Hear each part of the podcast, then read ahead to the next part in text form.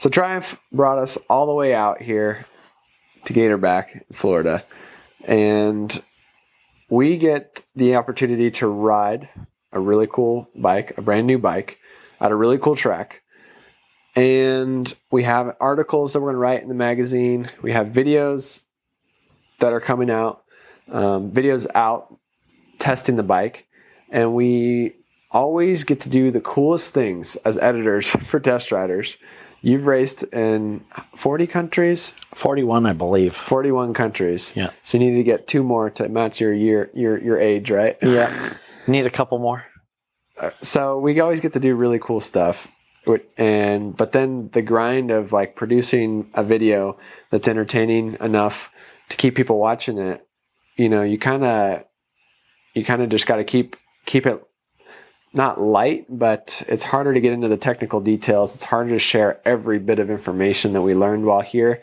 And uh, in the job that we have we don't have a ton of free time. So we haven't been doing podcasts, but feel like today's a good day to do a podcast and talk about why, uh, you know, just the, the behind the scenes of how this how this trip was. So it is currently nine twenty one Monday after riding Monday night.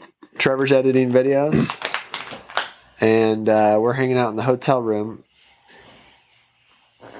Dennis, did what? Uh, were you? Are you happy that you came out here? Yeah, definitely. You know, uh, it all starts with with the beginning of the journey, right? I've flown so much and so many media events, so many times to the Middle East and Asia and all these places.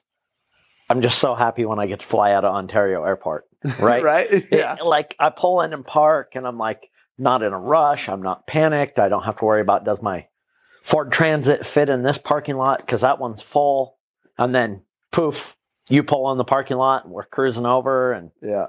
you know, It's pretty. It's nice not having to go to LAX. yeah, it just it starts the whole trip. There's no stress. Yeah. Got on the airplane. It was easy, quick layover in Texas. Yeah. You know, I was able to get cool little breakfast bowl and a Starbucks, and Yeah. trip was good.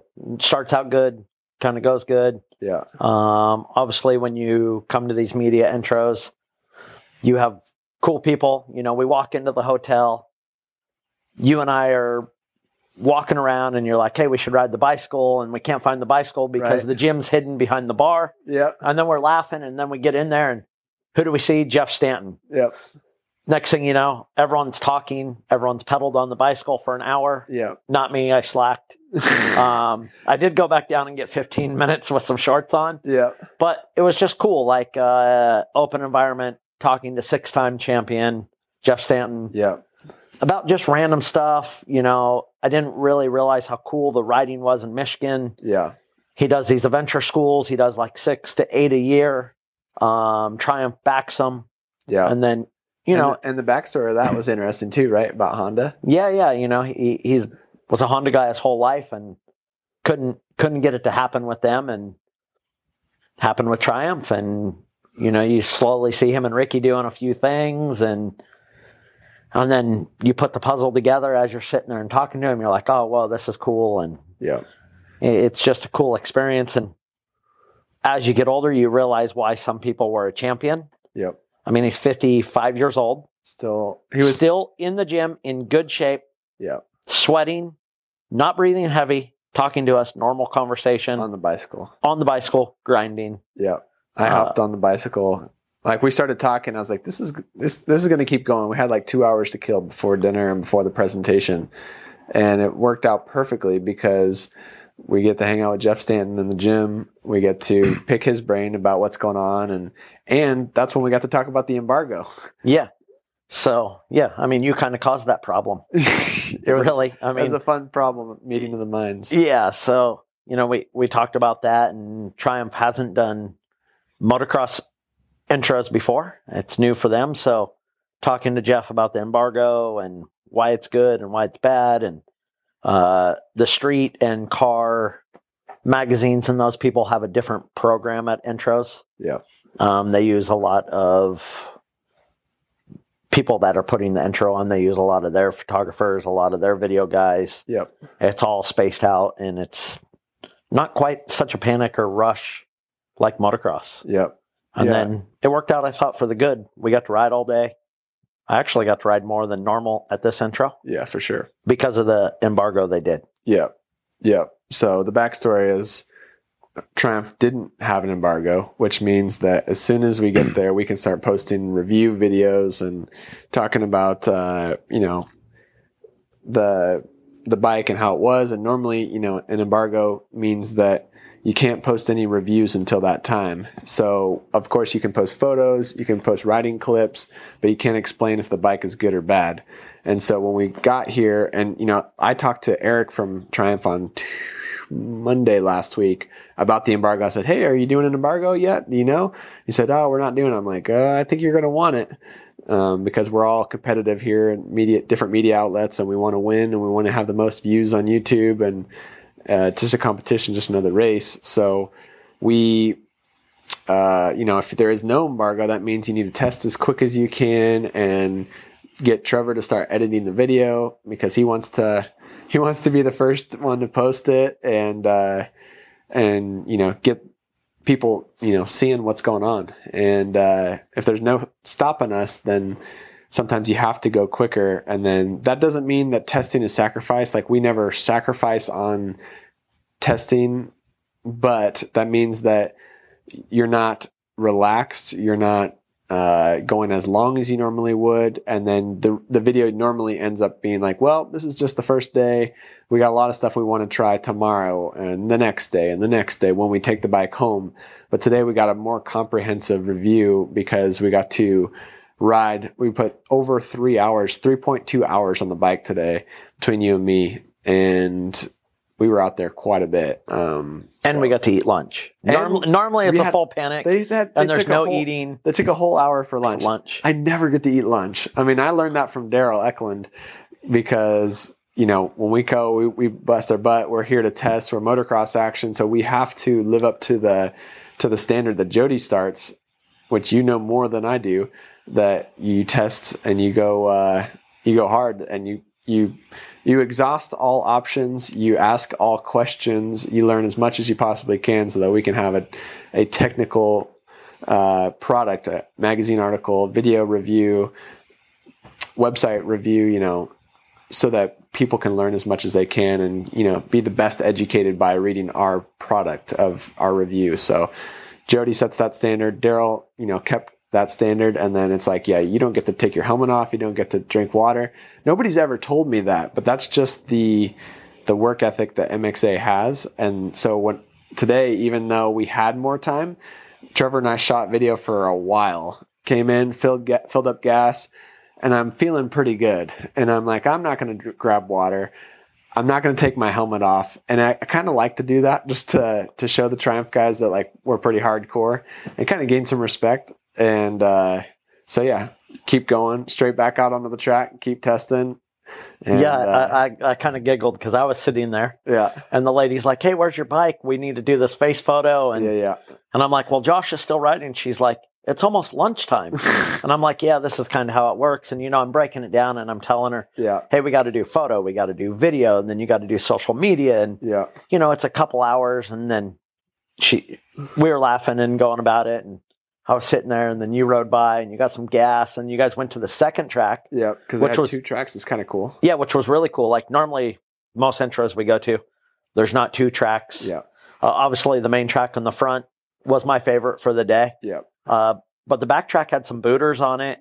It had different dirt. The Yeah. dirt up on top of the hill was slippery and kind of Yeah. rocky. yeah, The ruts down low were kind of deep, and yeah, it was, it was kind of cool that you had two options. Yeah. Um, I felt like it was good because not all media guys really uh, always get to ride as much as people think. Yep. There's a lot more typing for a lot of the crew. Yep. Uh, we get to test and ride motorcycles a lot more than other people, but not always do they just feel comfortable going out. You know, you have Carmichael, you have Jeff Stanton, you had Ezra Lusk, you have Ping. I mean, you have Kiefer. You the list keeps going. Pat Foster, Yeah. and pretty soon it's like, whoa, you have LaPaglia, you know, and then not everybody wants to jump every jump. but luckily the jumps at the track were all doable. They have a lot of mini bike races here, Yeah. so it wasn't that scary. Yep.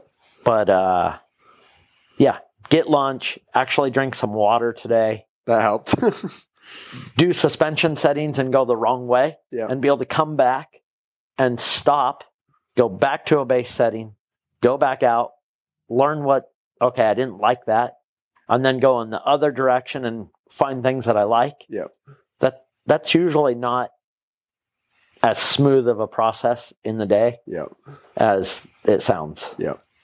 Yep. No, it was cool. So, what was your impression last night during the presentation when uh, when you sat through that whole thing? Like, how what was what was that from your perspective? Well, obviously, I thought they did an impressive job at laying it out and putting the names on the screen, and uh, they spoke really well. Um, some of the English words are quite funny. Um, Yeah. I forgot what they called the triple clamps, but they called the triple clamps uh, Yokes. yokes. Yokes. And, it- it, kind of makes sense. It's like the yoke is what holds it together, Yeah, and uh, yeah. It- so the it triple took me a second because I'm like, what's he- chassis. What's he really talking about? Obviously, the graphic one. Yeah. What dec- was funny? decals is decals. Decals. Yep. Yeah. So. and then uh, what was the al- aluminium is aluminum. yep. So aluminium. those were quite obvious, but the yoke one, I was like, yeah, that one took a it took me. I'm like, is he talking about the bars? What? Where yeah, we I at? thought the bars at first too. Yeah, and so that that made me laugh, and then um, everyone spoke really well. People chimed in, and then even all the other media outlets. You know, um, Michael Lindsay asked tons of questions. of course. Um, nor- normal procedure for Michael, um, but he also did his homework. I mean, he had valid, good questions. Yep. Um, and then I was really impressed with Triumph that they we didn't have to beat it out of them where the bikes were made. Yeah, yeah, We didn't have to ask any of that. They gave lots of information. They're very open about Thailand. yeah. I love Uh, Thai food. Yeah, so it's a win. Well, um, I love Thai food, but Thailand, you've been there. yep, You've raced there. yep. What do you know about manufacturing in Thailand? Because you know a lot more about Asia. no, I, than I, do. I, I've learned a little more about Indonesia. Um, I've been to some factories in Indonesia. Uh, I've been fortunate enough to race in Pune, India. yeah, Go to some stuff over there. See some uh, other bikes that people don't always see all the time, like TVS and yeah, Hero and that kind of stuff. And then spending a lot of time in Philippines where they manufacture a lot of clothes and they actually have a, a Duke plant over there for KTM. And then having quite a few friends in China and those places. And then not long ago, we went to the Austrian factory. yep. Um, I've gone Kawi tour for MXA before. Been down to multiple one-off companies through Europe. But what do you think about manufacturing in Thailand? Do you think it's? I mean, you don't know much about it, I guess. No, I, I don't know much about it, but they they said that it's obviously the they're going to tell us that it's the same standards of they're manufactured in the UK and all their plants, you know, are highest level of of uh, quality, I guess. I, I do believe if your quality control crew is good, I don't think it matters. Yeah, which country? You know, and then I don't think people realize that say the vendor, one of those people came from China or came from Japan, they own all the plants. Yeah, and then Triumph owning their own plant, manufacturing, doing all their stuff. Like they talked about the hubs, they talked about the frame, yeah, they talked about the engine cases to find a stiffness for the engine cases to match the frame of feeling, and then they talked about the early progression of uh, the bike that they talk about how they find the trail and the rake of the frame and the jigs and all the stuff that they did. yeah, I think if you have the proper facility anywhere in the world, obviously it's not a problem. yep, And if uh, they could save a little money and produce a new bike, and uh, you know, it's it's definitely interesting. Like even learning about the mule bike, which you know more th- than I do, but they talked about the mule bike was something that's everything is adjustable on it, and it's got you know obviously multiple mount holes for moving the shock around, uh, different offsets they're messing with, different rake and trail they're messing with by putting different races in, obviously, and so that was pretty interesting to hear Carmichael talk about that, and even talk about Carmichael talked uh, about testing Triumph products, but without a Triumph bike. So it sounded like they made a swing arm and they made, uh, you know, certain parts and then used them on different chassis. So that was kind of interesting. But uh, fast forward to today, we had one whole day to ride the bike. Um, what were your? I mean, I guess your. I'll say my opinion first because I got, you know, I got on the bike without having. You got on the bike after you knew that I already liked it, but my. yeah, I mean, it, it was people were coming in, Yeah, and, and and not just you. Yeah, Multiple people had come in, and they were not making a lot of changes, yeah, and they were riding a lot. yeah, So usually that's a dead giveaway. yeah, Like I've been to intros before where you're like, hmm, everyone's back at the truck. The one suspension dude is wide open. Is wide open. They're trying to change sprockets. Yeah. That wasn't happening today. Yeah. So that's a good sign. For me, the first like when I first started up the bike, I didn't mention this in the in the video, and this is why we're recording a little podcast here because there's so many things that you miss when it's time to record the video. But the electric starter was really nice. Like simple. One click, go. Like there was no you know, no hesitation like a Yamaha would. Uh, Yamaha, the new Yamaha that we rode, the FX that I raced at the GNCC a couple weeks ago, that thing started up super easily every time as well. But Yamaha, whatever goes on with them, Jamie, I, a couple of guys have said that because they have to run the Wi-Fi system, they have a couple other systems that weigh down the battery and make it harder to start. But I don't know the technical details on that. But I was impressed with how easily the bike started. Then I was impressed with how nice it sounded. Just just idling, revving up the bike, and then riding it through the pits. It felt like I got on a KTM, and of course, it's gonna feel like that because of the Brembo clutch, Brembo brakes. Uh, it's like the Kawi 450 when I get on the front brake now that it has a Brembo in the front and I'm coming down the hill at Glen Helen. It feels like I'm on a KTM because I'm grabbing a Brembo lever and I'm feeling Brembo power on the front. Um, so it felt like a KTM that way. The the rider triangle was spot on. Um, it felt great to me. And then first impression, getting on the track, the bike felt super super light. And it's funny, like as like I'm learning as a test rider that what I feel at first is usually better than what I feel after five laps. After five laps, I'm getting more tired you know, I'm trying to, it's, it's hard to really dissect what I feel after five laps, but the first lap, that's usually like, this is what I felt. This is, that, that's my opinion right now. And, uh, I was blown away by how light the bike was just the first lap around the track. And I pulled off and told Trevor, I was like, dude, I got to race this at one of the nationals this year because this is impressive. And, uh, so it was light. What, what were your, that was, you know, my first opinion. What was your first opinion just getting on the bike. You've got on a lot of bikes over the years. Yeah, I mean, obviously, I sat on it, and I rode a lot of the Husky, the newest model. Pro taper bars felt good right off the bat. Obviously, we use ODI grips a lot. I didn't even mention that in the So- video either. Yeah, so, lock-on so the lock on grips, right? Have, have a feel. We run them on most of our test bikes. Yep. They're easy to put on. Um, I do run the Amy grips a lot, the glue on, because I like them for comfort. Yeah, But we ride so many test bikes, and most of those are on our bikes. Immediately, that felt good. And you really like a front brake that's kind of really touchy and really far out. Yeah. I hate that. I rely a lot on the brake. I'm not so much of a rear brake guy. Obviously, I got sweet bent right leg. So uh, it's really easy when we have a Brembo system compared to others where I can just do three or four clicks back from you, but I don't have to change lever position Yep. but I can drag the brake a lot easier. Yep. So immediately we enter the track. I wheelie over like the little burn where we enter on, and you make a right, and there's a little tabletop. And I had sat there and watched you guys for most of the morning, so I already kind of saw where everyone was jumping, what jumps maybe you needed a roll, and what you could jump first lap. And I jumped that little tabletop down the hill without even knowing yeah, or rolling it. And I'm like, well, I feel pretty comfortable. yeah, And then there's an off cam off camber left rut that went down the hill. And I rolled right through the rut, didn't bounce off any side, drag a tire. Yeah, not And dragging your leg. to the Right, right then, I'm like, okay, well, the momentum's already started good, Yeah, and uh, I felt pretty good, except for I hadn't rode a 250F a lot lately, and I didn't know how much to rev it out to jump the finish line jump. yeah, So then I banged third gear and obviously overjumped it like an idiot. Landed out on the flat, and I'm like, cool, we're doing some wheel testing. but we did do wheel testing. yeah, we did do some wheel testing.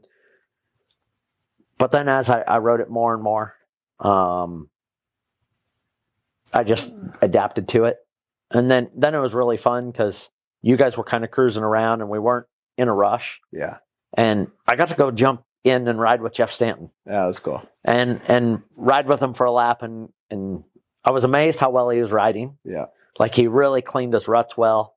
He's 55 years old, jumping all the jumps with some style yeah, and uh, he roosted the shit out of me. Had white gear on, yeah, so that part sucked, but it was cool, right? Like I remember being a kid at Hangtown, trying to beg a jersey off of him That's at cool. the national, and now I'm out there getting to ride dirt bikes with him, that's cool. and he's a part of the project. So that was really cool. Um, but initial thought, just by the time I got three turns into the track, I felt uncomfortable. Nice. Yeah. I'd say the same. It was pretty impressive how comfortable I felt. And uh, it's always different when you're taking photos versus riding consecutive laps. And once we started putting together consecutive laps and doing some more testing on suspension, then we figured out well, suspension, I knew right away that the rear was soft. And I was impressed with how much hold up the front had, the forks. And that kind of makes me question like, once we get to Glen Helen and you put a slower guy on there, the forks might be a little stiff when you don't have as much traction as we did today. And when you have, you know, some harsher braking bumps and acceleration chop. But they felt amazing today on the East Coast dirt that we had.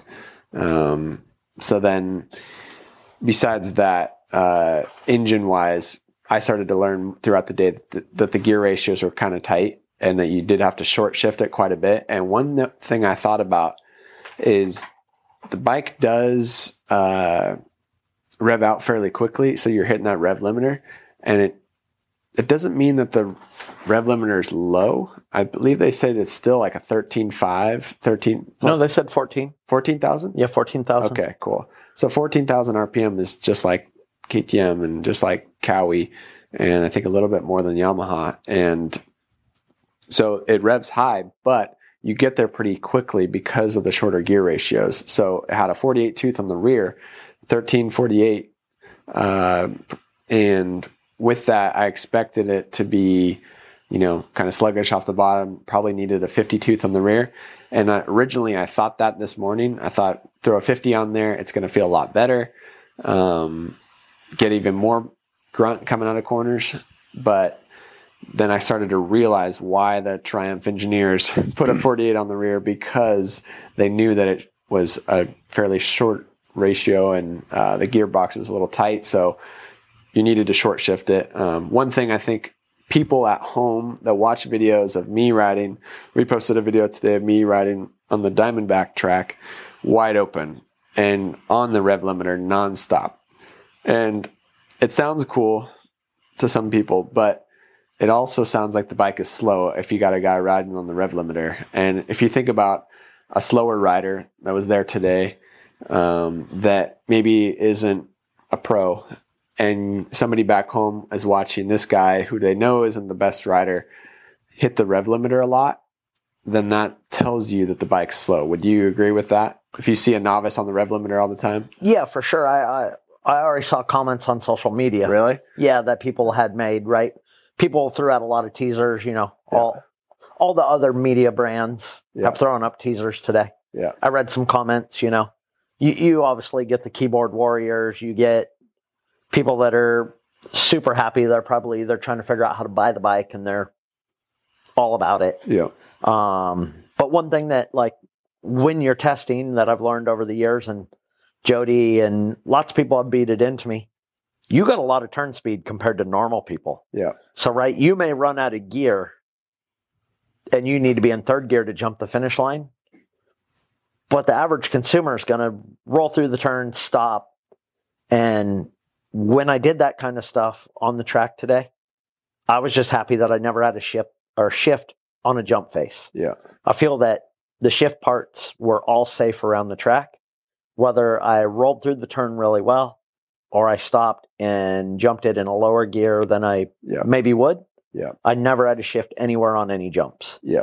So did so I you were happy with the shift points. points, but I wanted to be a little better. Yes, I would change gears. I would try some things or maybe work on some mapping in the future Yeah. uh, to find the sweet spot. Yeah. Um, I did try this uh, closed off airbox, and I, I really liked the entrance with the closed off airbox getting into the turn. I felt like it didn't have the idle or the RPMs up so high. So I actually rolled my turns much better with the closed off uh, airbox. Yep. But on acceleration, obviously, it didn't have the pole. Yep. Um, so that was interesting to mess with that today. But overall, I mean, it just had that nimble, light feel, even revved out, even lugging it, uh, circling back to do some photos for Trevor. It uh, it had a pretty wide range for an average consumer. Yeah, I would agree. Um, it was cool. That, it's nice that they offer the airbox, uh, air, two airbox covers. It comes with this closed off airbox cover, and then it also comes with a vented airbox cover, which we ran most of the day because it was better for the most part. And it was interesting, like you said, uh, the benefits of the closed off airbox cover. So, um, then it's also nice that there's no tools to take that off, kind of like KTM. There's no tools to take the air filter off. It comes with a twin air filter. Uh, so all those things are nice for just ease of use. One of the wild things was that the bolts are all Torx heads, uh, Torx bits, no eight mil hex. No 10, Heads. no 8, no 12. Yeah, it's all Um, Torx. They're all round bolts. And and when I asked Ian about that, the head of off road, he said it's to save weight. But we learned later, talking to some more people, that they're going to change that for future models. So that's nice. Yeah, you know that I I understand race team and I understand race people, but that's extra stuff a consumer may need to learn. Yeah, You know, half the people don't set fork pressure in a KTM. A lot of my friends don't even do tire pressure. you know, so it's it's making things as convenient as possible, yeah, and that's great for a mechanic and that's great for a racer. yeah. But a lot of people have a Craftsman toolbox or They have they bought Motion. Pro T handles or whatever they are, Yeah, and they're not all mechanically inclined. or they spent three hundred dollars on the super light titanium T handles that they don't need on a Triumph. Yeah. No. So yeah it's that was interesting it was kind of weird and kind of cool to have the round uh torx bits on there but it's cool for today when we didn't have to actually work on the bike it's probably not going to be cool when we get home and we have to work on the bike uh but it is it is something that they're trying to do to stand out to be different uh rod this gm for triumph america he explained the acronym decap and that's something that him and his crew try to implement into their work and into their brand and into their bikes. Decap stands for distinctive, cool, authentic, and premium. And when I think about Triumph now, I I knew almost nothing about Triumph before they entered before they announced that they were going to enter the motocross world. I knew almost nothing about Triumph. And I still coming into today didn't know a lot about Triumph, but I learned a lot. You know, studying for this trip, trying to look back on some history about Triumph. Um, obviously, they had the scramblers in the 70s, and that was kind of when motocross first started in the U.S. They were racing on Triumphs. My step uncles raced Triumphs, or not really raced, but rode Triumphs in Beaumont and all the hills of Southern California. And so it's been around for a long time, but uh, I didn't know much about it. So the interesting part for me was these guys really care about their image, and they they're they're not hipsters, but they're almost like nowadays. A lot of companies are they're when I say hipsters, I mean like they care about their image. They care about what people think they about them. They care about what they dress like. They care about what they look like. They care about the experience. And even on this trip, they tried to offer an experience to all of us that was exotic. Is what I'm trying to say. Exotic. Like Triumph is is working on. They want to provide you with a a way to be exotic. They want to provide value and like a cool factor that comes with it. And I think you get that with the high end brands that I don't wear. I don't wear Breitling watches or Rolex watches, but uh, you know those types of brands can charge big money because of the the cool factor that comes with wearing their products or using their products. And Triumph, I think, has done a good job with that in the street market. Obviously, I'm not industry at all, so I don't understand it. but uh, but they're bringing that into moto, and then in the same way, they don't want to be cookie cutter in anything they do. They want to stand out and be unique, which is nice. It's nice uh, from a lot of standpoints. It's refreshing for us because we're used to testing seven different brands, but three of them come from the same company, right? So it's refreshing for us to have a totally new brand. Um, we could talk more in a, in a little bit about the distinctive differences and the similarities between Triumph and the brands we've already tested and you know, that, that we know and love. Uh, but with with that, the Triumph dealer network is obviously a lot smaller than Honda, Kawasaki, Yamaha, Suzuki, KTM. It's a smaller dealer network, but they're one of the reasons it's so small is because they require so much out of their dealers. Uh, a couple notes 400 square feet of floor space for a Triumph dealer that they have to be committed to. That's, that's quite a bit. Um, they also have to uh, commit to buying a certain amount of parts. So I don't know. What what did you learn about like the dealership? It's kind of interesting how that works. Yeah, well, you know, one of their big things is interaction with the bike. They didn't want it to be cookie cutter. Like, you know, you go to some of the dealerships in California and they're on those triangle stands and they're leaned over and they're wedged in and you actually can't walk up and learn about a bike. Yeah. If, if you are a consumer that says, "Hey, I think dirt bikes are cool. I don't know shit about it. I want to learn all about it." Yeah. They want three bikes on the floor only. They want you to be able to walk up, be able to examine, learn what you're doing. Uh, you got to have couches. You got to have a fridge. You got to have a coffee machine. You got to have water. Uh, obviously, you got to have the clothing uh, that they push and they'll work on motocross branding style stuff Yeah. soon. But overall, it's I, I think it'll be a cool experience. I've been to a Triumph dealer before. Um, obviously, I pass Chaparral all the time. They got a big sign, but I've never actually walked down on the floor where the sales bikes are. Yep. When I do go to Chaparral, I'm usually running in for my motocross schools to buy knee pads and all kinds of things that are on sale. So now I'll actually walk down and observe Yep. See what the Triumph section's what they about. have. Uh, last year when I was in Japan, the coffee uh, and bookstores and all that were quite popular with Triumph. They had people riding the bikes. It was really trendy. Uh, there's some really cool uh, magazines and like books on bookstores and newsstands in Japan. Um, with Triumphs in them or what? yeah, Triumph and like old school magazines and old school books and like Yeah. And that's the history uh, of Triumph. hi- history of Triumph, right? Like they have a whole different atmosphere than everything we come from. Yeah. Yeah. So their history, like I mentioned, 70s building scramblers and the bikes that guys started racing motocross on originally. And uh, so the dealership s- system is pretty interesting. Like right now, Triumph has 200 dealers in North America, 178 are actually in the US.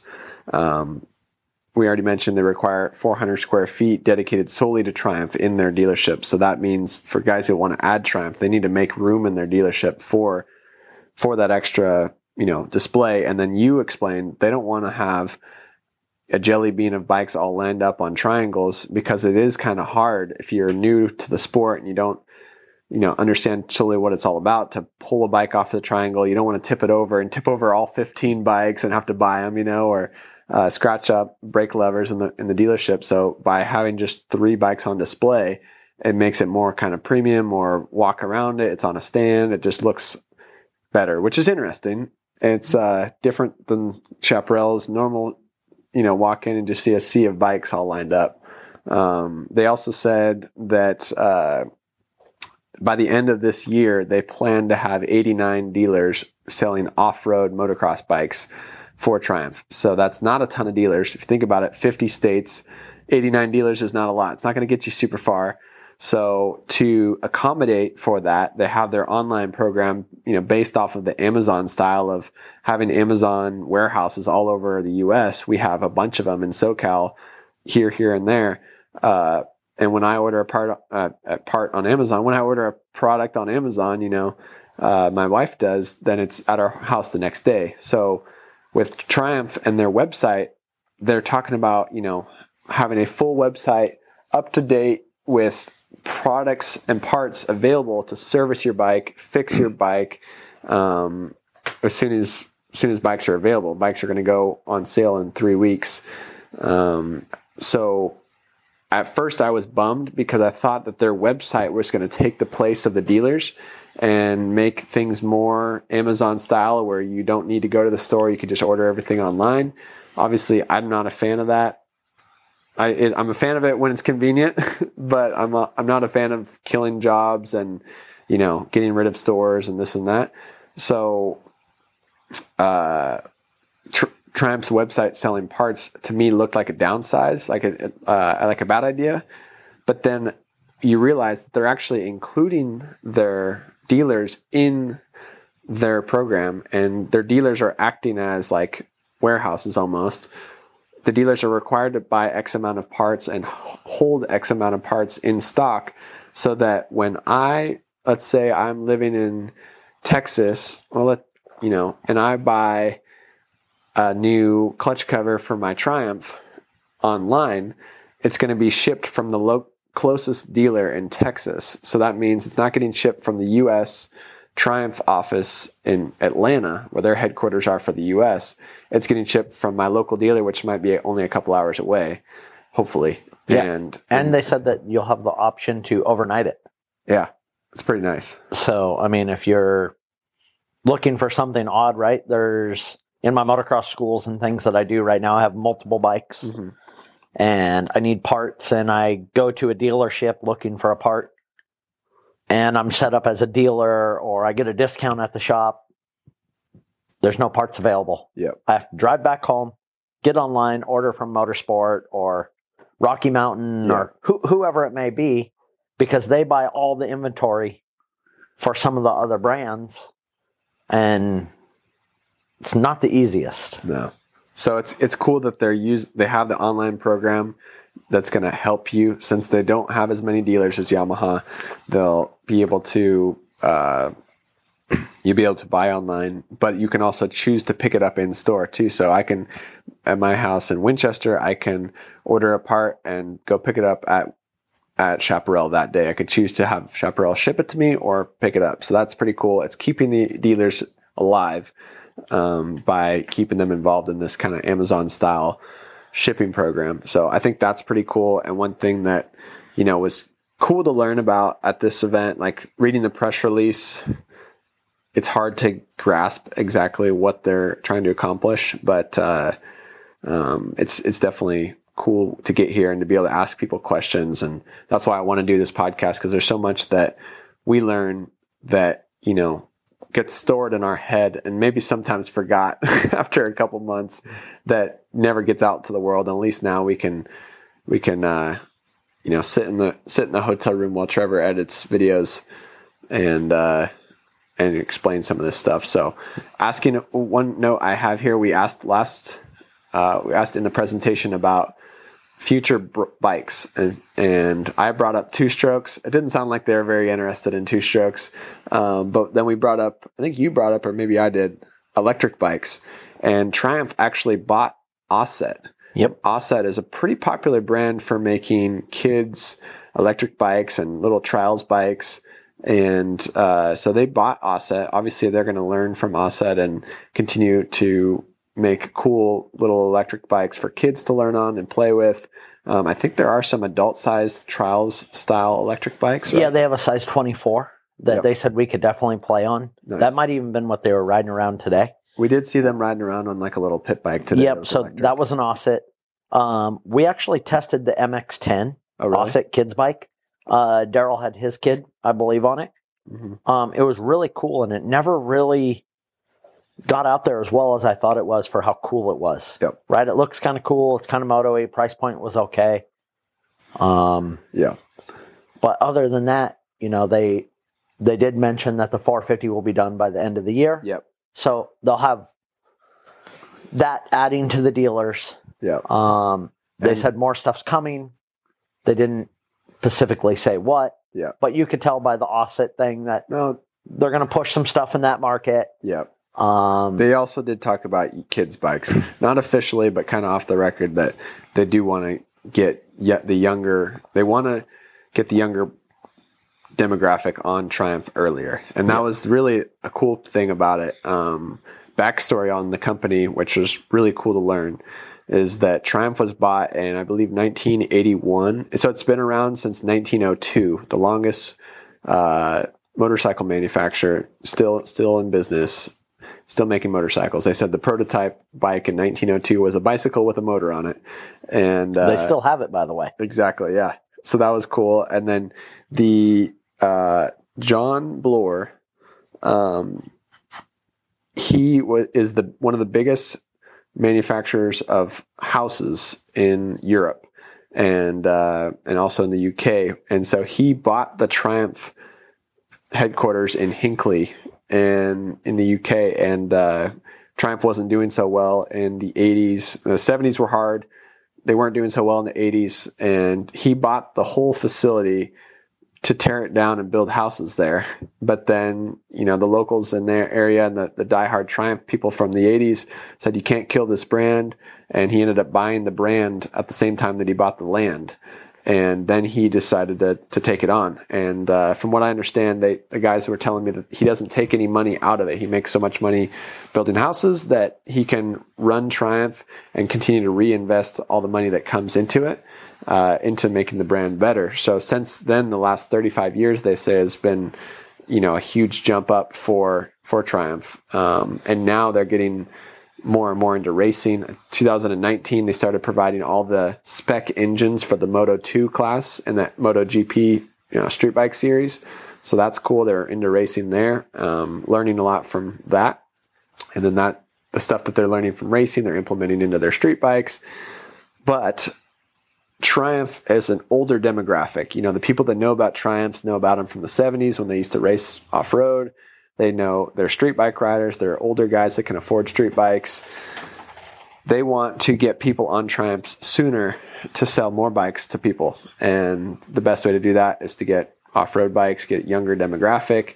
And that was kind of the start of this Triumph 250F. And now, you know, the 450 that's coming later in the year sounds like we might be able to go to. Uh, there's an idea that we could go to the the Triumph headquarters and the Triumph facility in Georgia. Is it Atlanta? It's in Yeah, Georgia. it's Yeah, Matt Walker's old facility, I Yeah. believe, yeah, and and go there. And uh, it was just a pitched idea yeah, yeah. that it would be cool, and uh, Cool to go where, where the next intro would be. for the 450. You know, yeah. and it's cool that they're already thinking that far ahead. Yep. They've already learned from the intro, from dealing with all of us for Yep. two days, and how could they make the next intro better? Yep. What do we need? Um, so so that that's all a plus, right? They're all pushing forward, and uh, the goal is to obviously sell more adventure bikes. I made a new adventure bike this last year. Yep. Like we talked about earlier, Jeff Stanton has, I think, 15 to 20 bikes. He does like six or seven rides a year. Yep. Uh, eight customers only. And uh, he talked how close like you meet and greet and like he really knows the consumer and the customer when they leave when they leave Michigan and all the trails. Yep. So they're pushing in a lot of ways. Street bikes, adventure bikes, uh, cool remake of like old bikes that they had Yeah. that are trendy. Yeah. Um, you know, it's not just the greaser style old flat track racer guy or whatnot. You Yeah. know, they're they're branched in a lot of different ways. Yep. So, I think most people are interested in how the bike felt. Um,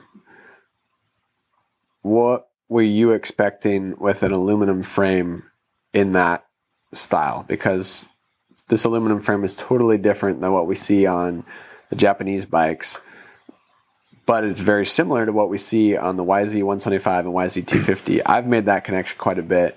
What do you think about it? Because you've ridden a lot of YZs. I mean, do you think it's similar, or do you not see the do you not see the similarities? No, I, I definitely see the similarities. You know, obviously, if you look at a lot of Yamahas, uh, they have soft triple clamps. On the two strokes, Uh, even on the four strokes, you know, they don't have machine clamps; they have forged clamps. yeah, all that kind of stuff. Triumph looked at comfort, so they looked at soft triple clamps, yeah, the spine frame, and then they gave a really good reason about the gas, low center of gravity to Yeah. get gas low instead of putting it up high. yeah, And one of the reasons why they did that, yeah, some of it looks like KTM, some of it looks like a Yamaha. You know, the new factory edition KTM has the cutouts in the back, uh, Shock the tower, shock yeah. tower, and all that. The Triumph frame has all that. Um, obviously, the foot pegs and everything from a photo or from far look similar to an Austrian brand, yeah, but up close they're quite different. yeah. Um, we did pack them full of dirt a little bit today. hmm So that was a little different. Um, brake pedal tip was really high quality. Shifter was long and different. Yep. Um, overall, I I was actually really impressed with the whole process for a first time. Yeah. It wasn't like it was an all new bike and it was their first time. Obviously, it was a new bike, so they're going all out. I mean, we had steak dinner Yeah. two nights in a row. Uh, I think this is a Hilton. I didn't I even. think it is too. Yeah. yeah, Hilton. You know, nice comfy beds. Yeah. Uh, even even the guy that shuttled us to the track He's cool. Yeah. was super cool, Yeah. old dude.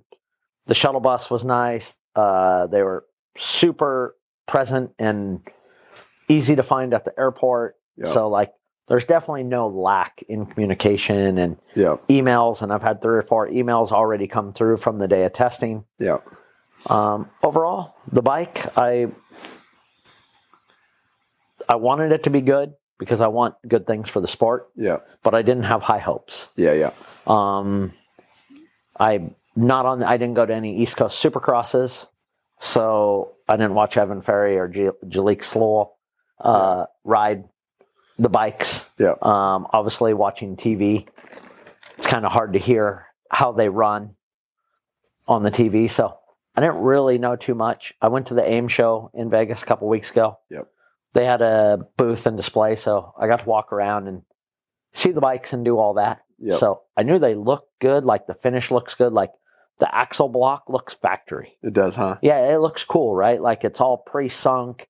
And if you're maybe a It's mechanic floating that's not so great, like their axle block's kind of hard to screw up. Yeah. Like sometimes you can spin the axle blocks. People over tighten bolts all the time. It's quite common. Yeah. Um, everything was like blended into the plastic. No bolts rubbed on anything. They even put a nice little plastic guard over the master cylinder on the rear brake. Yeah. The brake pedal tip was sharp. Foot pegs were sharp. So like detail to every little item they had on the bike. Yeah. It looked really clean. Yeah. Um, they took great ideas, built hubs. So we talk about the different, like how the similarities to KTM. Yep. Let's rattle off all the similarities we can think about. This is let's do like a quick rundown of all the similarities. Engine look. The look, Uh, obviously the clutch, bell the bell Brembo washer. clutch, brakes are, are one thing, right? Yeah. Uh, the wheels from a distance, if you're not up close, it would look like the hub and spokes were similar. Yeah. Obviously, the spokes are different. Uh, the hubs were made by Triumph in house. Yeah. They do have uh, two bearings on the drive side, like KTM, Yeah. but they're definitely different. The swing arm was probably one of the coolest things on the bike because it wasn't, they didn't make it out as a, a function, more of like a design key. Yeah. Um, all their little brackets looked nice. They had small bolts on the linkage. What else is different? What else is similar to KTM? Like the Belleville washer spring inside of the clutch, the bore and stroke are exactly the, The same, same. in and the engine as the 22 KTM engine, not the not the 23 and 24, but the 22. It's exact same bore and stroke inside the engine. Uh, it has quick shift. KTM has quick shift. Uh, what else can you think of that's exactly the same as KTM? The, the triple clamps look the same as KTM, but they're not. They're actually, from what we understand, forged aluminum instead of CNC machined, but the way they're painted, they look similar in photos, but then you get up close and personal, they're actually different than the shape and and uh, of the KTM triple clamps. You know, the starter on the engine looks Does it? almost identical. Yeah. Uh, the water pump looks really close. Yeah. Um, obviously, it's not a steel frame, but the frame looks really close. I forgot if we could take the gas tank. I wanted to ask today if they would take the gas tank off for a photo, but we just Forgot. forgot, and we got to ride all day. We rode a lot. So, um, What other differences are similar to the Yamaha? Uh, part the lower portion of the frame looks very similar to the Yamaha. YZ two strokes Yep. though? Yep, the swing arm at a glance looks more Yamaha. Obviously, the KYB shock, the linkage, all that kind of stuff Like- looks. It's got KYB spring forks like Yamaha, Yep, but it has different internals, the AOS rather than the SSS. So that's different than Yamaha. Is there any other similarities to Yamaha? You know, they kind of have a little bit of bits and pieces that look similar to everything, Yeah. but their own their own touch to it. Yeah. And then it's similar to Honda because Honda's the lightest 250 in the class right now at 219 pounds. And this one, we haven't weighed it on our own scale yet, which it's always different when you get it at home and put it on your own scale. Yeah. But it's a claimed weight of around 219, 220 um, when you do the math on, on it. So that'll be interesting to see how much it weighs when we get it home. Um, Yeah, they ta- they talked about piston life, forty five hours. yeah. which is good for a consumer, you know. The 23 or yeah, 23 owner's manual on the YZ450 calls for a piston change at like 12 hours. Yeah. So, um, not that it needs that, but everything's always for safety. Yeah. Yeah. And, you know, they were claiming that you could get 45 hours out of the piston in this and that the dealers will be knowledgeable to be able to help people with that. yeah. And, uh, yeah, Some technical details that we didn't really get super detailed in on the video was the Wi-Fi connectivity from your phone to your bike for mapping it. Uh, Yamaha pioneered that idea, came out with it. Um, they've done a great job of continuing to improve it over the years. I think last year was a huge step up. I'm trying to think if it was it was 23, yeah, when they came out with the updated app and super simple to move the slide bar to increase traction control, but also increase throttle response.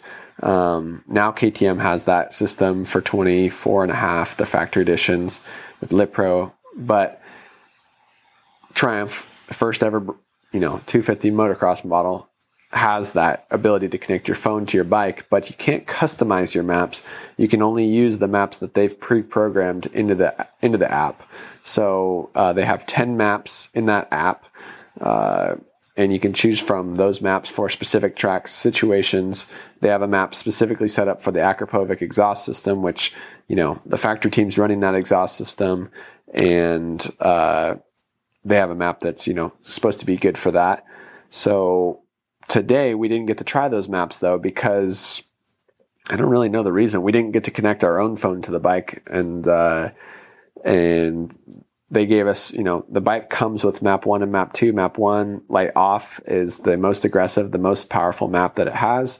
Light on, map two is more mellow. I, I tried the bike with map two. I tried the bike with traction control. It definitely detunes the bike a ton.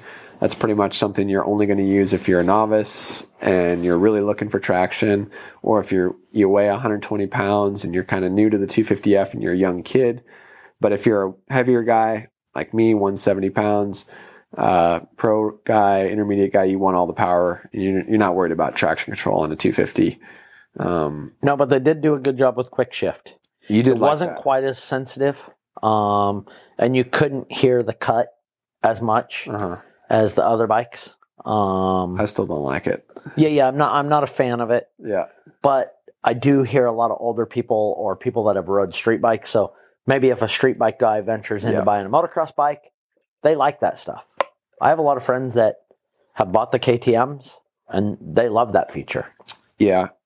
Yeah. Even I was talking with the Triumph guys today. Like, I don't like the idea of hearing, I don't like the idea of quick shift because I know what it's like I'd ra- I'm more comfortable shifting. I ride so many different bikes that I don't get really super super comfortable on one bike, which means if I rode the quick shift all the time, then I could get used to it. But because I'm switching between, it's hard to get used to.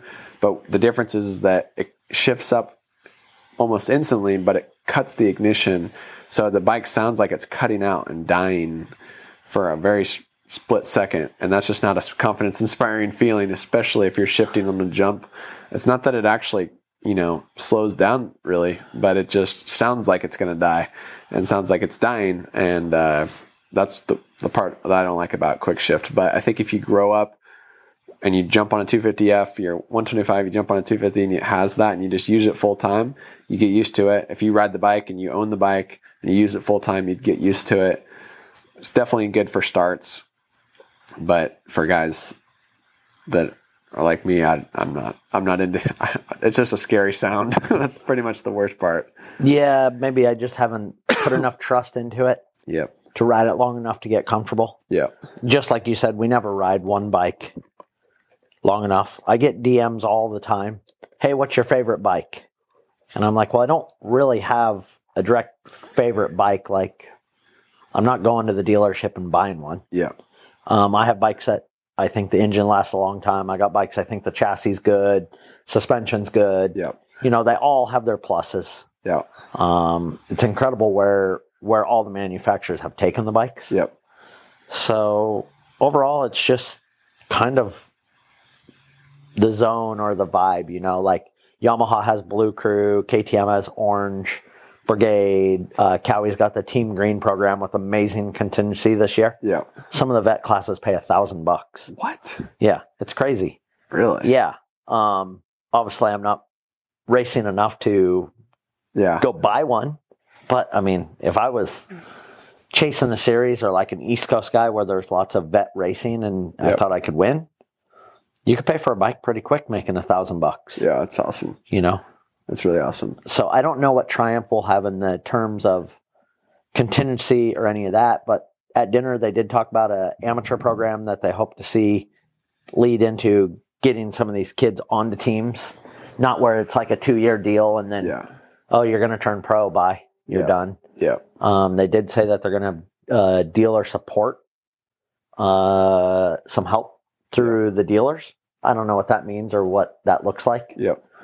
but overall, they will. Uh, if they could put all the pieces that they're working on or what we saw here, Yep.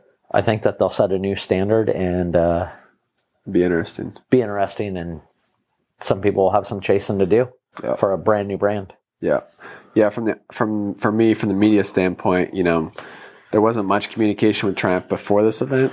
Uh, I talked to him at the end, like towards the end of last year, like, "Hey, what's the plan? Are we going to get to ride the new bike?" And they said, "Yeah, you'll get to ride it. We'll have a press intro, and we're not sure when or where." And then you know, it came up, it happened, and and uh, before it was, it's kind of like you don't believe it.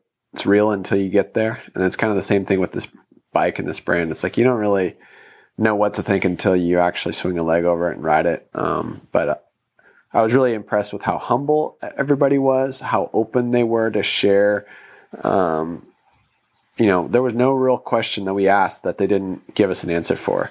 And uh, if they didn't have the answer, they called their engineer and uh, you know got the answer, or went and found the engineer if he was at the track with us and got the answer. So that was cool. Um, cool to see how kind of humble they are in that aspect, and uh, family owned. I think that's a big part of it. Ricky talked about it when I interviewed him earlier. They're owned by one guy, you know, John Bloor. Uh, his son Nick Bloor is running Triumph, and you can tell that uh, they don't have to go to a big corporation to get approval. They don't have to go to a big board of directors. You know, it's one guy that's got to approve it, and uh, I think that family a- atmosphere relays into uh, into the end product. Yeah, but I mean, you've been around long enough. You've seen that with gear companies. You've seen that with aftermarket parts, right? They get bought. Uh, advertisers we dealt with for over the years, like we used to be able to call someone and it was their product. They're super proud of it. They deal with it and moves on from there. Then that just doesn't have that at home feel touch. Yeah. Yep. So it's uh it was definitely a cool experience. I think we need to wrap this up. It's eleven oh four. Trevor's still working on the video and probably probably has another hour or two. Three? What do you think? Three? Yeah. Three hours. and we're gonna be up in five hours. Oh boy. yep. Life of being a media guy and uh we, we still have, I still have some more work after this, but uh it was a really cool day. Definitely a fun day. Thank you guys for tuning into this podcast. Um, we have a lot of cool stories, and uh, obviously, with anything, you get better as time goes on. This is our kind of first podcast we've done in a while. Um, we want to start doing some more, mostly because uh, there's so much that gets lost, and I think people appreciate the authentic kickback conversation. But if you guys like this podcast or if you don't like this podcast, please let us know. We do learn from uh, opinions. Um, I let it. I I said that on the beta video. If you want us to race this at a national, let us know. And we got quite a few people wanting to race this at, race the beta 450 at a national. So uh, if you guys haven't checked out that video, it's on our channel. Um, we're working on testing that bike as well. So two brand new brands in you know into the motocross world. Uh, now the same thing. Talking to Triumph today and my experience on it. Hopefully, I'll get to race it at a national. Hopefully, uh, that works out. Um, but yeah, let us know. Email me, Josh Mosiman, MXA at gmail.com. If you have any, you know, praise reports go a long way. They keep us going. And, uh, and you have any, uh, requests or opinions on how we can make this kind of stuff better. Um, thank you guys for, for listening. Dennis, thank you for coming all the way out here, spending, uh, three days, a travel day, a ride day, and another travel day to, uh, to help the MXA wrecking crew and keep us going. It's it's uh, it's good stuff. Yeah, no, I'm always thankful to come. Keeps you relevant, learn new things. You know, it's it's all around good. No no downfalls to it. Yeah. All right. Well, thanks to Trevor for grinding out this video. Thank you guys for listening. See you in the next one.